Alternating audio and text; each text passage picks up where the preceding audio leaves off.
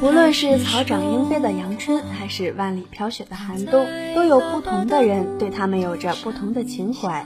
如果有一天给你一个机会，可以登上高山之巅，以一颗少女的心态看世界，你会看到满世界的鲜花和阳光吗？怀着一颗成名的心，看到的才都是与美好相关的东西。你可以忽视道路两旁行人脚下的绿叶，却忘不了树上开满美丽的花。韩寒说：“我所理解的生活，就是和喜欢的一切在一起。”亲爱的听众朋友们，欢迎您在这个阳光明媚的日子守候我们的节目。这里是阅读书院，我是你们的好朋友小野。今天呢，我们带大家一起走进这本与心灵碰撞的书，和喜欢的一切在一起。大家好，我是你们的好朋友小明。多少人还记得自己儿时的样子呢？是叼着棒棒糖在庭院中撒开欢的玩耍？还是在吊灯下看着一串串的音符，并赋予它们生命力呢？每个人生活过的地方不一样，见过的风景也不一样，喜欢的东西也是各种各样的。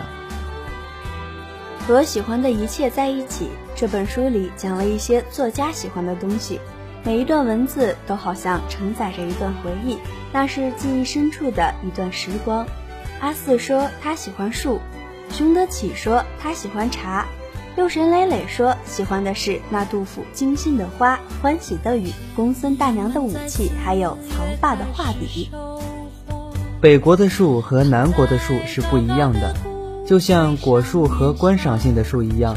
阿四喜欢的树却是一位少年，他叫林树。阿四会喜欢他，正是因为一段时光、几封短信和一段未了的情谊。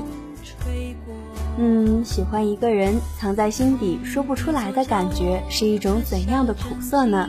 阿四在文章的末尾写道：“浮光再恋也，好不过流年。但纵使往事如烟，依旧感谢你有缘在我生命中昙花一现。”脑海中突然浮现出一句诗：“但曾相见便相知，相见何如不见时。”总有些情缘会被搁浅。像指尖的沙一样慢慢流逝，像平行线一样渐行渐远。贤贵人说呢，他喜欢的是枣子。上地铁前，他在嘴里塞一颗枣，感觉自己最近有些血气不足，怕缺氧。在北京兜兜转转了几年，一个周末，他在家中晒着太阳，吹着暖气，一口一个的往嘴里塞枣。去过北京的人都知道，有个地方叫大望路。那里人山人海，走得多了，熟悉了，便会认清出口，不会出错。贤贵人说，也许故事并没有那么多诗意，但柳暗花明的香味依旧最袭人。嗯，不知道有多少人听过那首《南山南》呢？经常有人听完后呀，说他太悲伤了。接着问作者，这首歌里是不是有一个故事？他回答说，当你听到这首歌的时候，它就已经和我无关了。你掉的眼泪，才是只有你自己知道的故事。南山南，北秋悲，南山有谷堆，记忆深处的那个点，才是你心中的谷堆，才是你曾看到的几个单薄的人在田间劳作不经意流出的汗水。如果在乡村长大的孩子，一定对稻香的记忆很深刻。或许会有人可以记住蜻蜓翅膀发出的声响和哪条河里哪种鱼最多吧。如果呢你喜欢安静，而生活的环境又不得不喧闹，别着急，这会让你更加享受安静下来的时光。当只有天空、你和一盏清茶的时候，生活是五彩缤纷的，不会只有一种颜色。多尝试一些，会有更多不同的感觉。王琦喜欢魔都，刘音熙喜欢凤梨和桃子香的菲格拉木香水。大兵说：“我喜欢什么并不重要，重要的是我是否有魄力去喜欢，是否有努力去碰触，是否有定力去坚持，是否有能力去取舍，是否有权利去选择。”我相信，其实有很多人都读过这段话吧。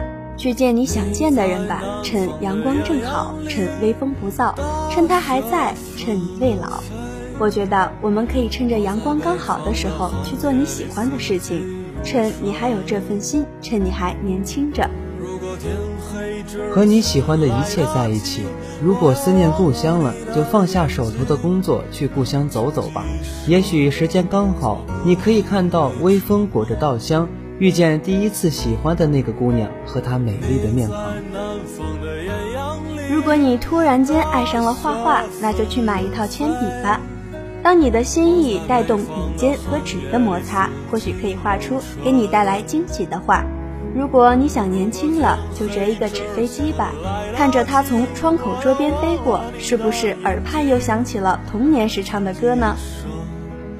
当你周围的一切都是你喜欢的东西，你愿意看到的场景，试着翻翻这本纯白的书吧，想想韩寒写在前页的那句话：“我所理解的生活，就是和喜欢的一切在一起。”亲爱的听众朋友们，今天的阅读书院就要到这里了。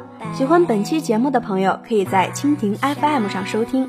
感谢您一直以来的陪伴与支持，我们下期节目再见。再见。